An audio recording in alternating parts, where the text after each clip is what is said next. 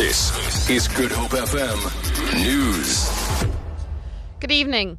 Metrorail in Cape Town says two trains are on fire at the Retreat staging yard in the South Peninsula. In April and May this year, more than 15 carriages were destroyed in a spate of arson attacks on Metrorail trains, causing damage of millions of rand. One person was arrested. Metrorail spokesperson Daphne Keister says in the latest incident, two locomotive coaches and two carriages caught alight. Early to speculate the cause of the fire incident. Uh, we rely on the uh, police for the full investigation of the fire incident. Uh, but it is anticipated that our morning peak services will be affected due to the fire incident, particularly on the southern line. The ANC in the Western Cape says a special provincial executive committee meeting will be held tomorrow in Cape Town to discuss, among others, a report on the local government elections, coalitions in the municipalities that the party has not outright majority, and the way forward for the next five years. Although the ANC has lost nearly 8% support provincially, it grew support in four municipalities, namely Swellendam, Hessequa, Laingsburg, and Prince Albert. Provincial Secretary Faiz Jacob says the ANC ensured that there is no outright DA majority in seven municipalities.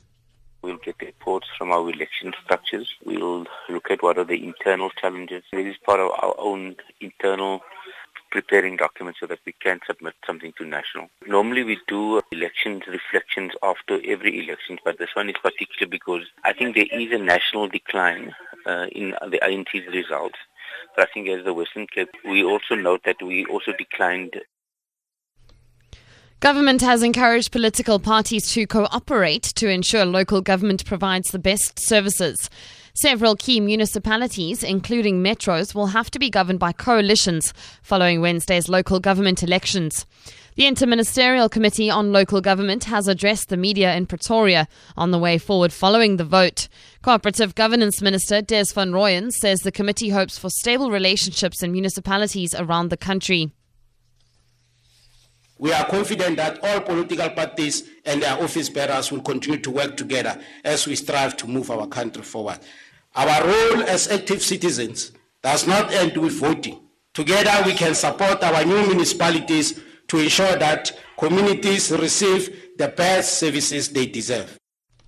Moving abroad, a major rally is due to be held shortly in Turkey's biggest city of Istanbul to protest against last month's attempted coup and to remember those who died. The Turkish President Recep Tayyip Erdogan will be joined by opposition leaders in addressing the crowds, although Kurdish groups have not been invited. Bethany There have Bell reports. demonstrations against the attempted coup, but the Istanbul rally today is expected to be the biggest and the last. President Erdogan will address the crowd from a large podium near the seafront. The event is being billed as a mass display of unity in uncertain times.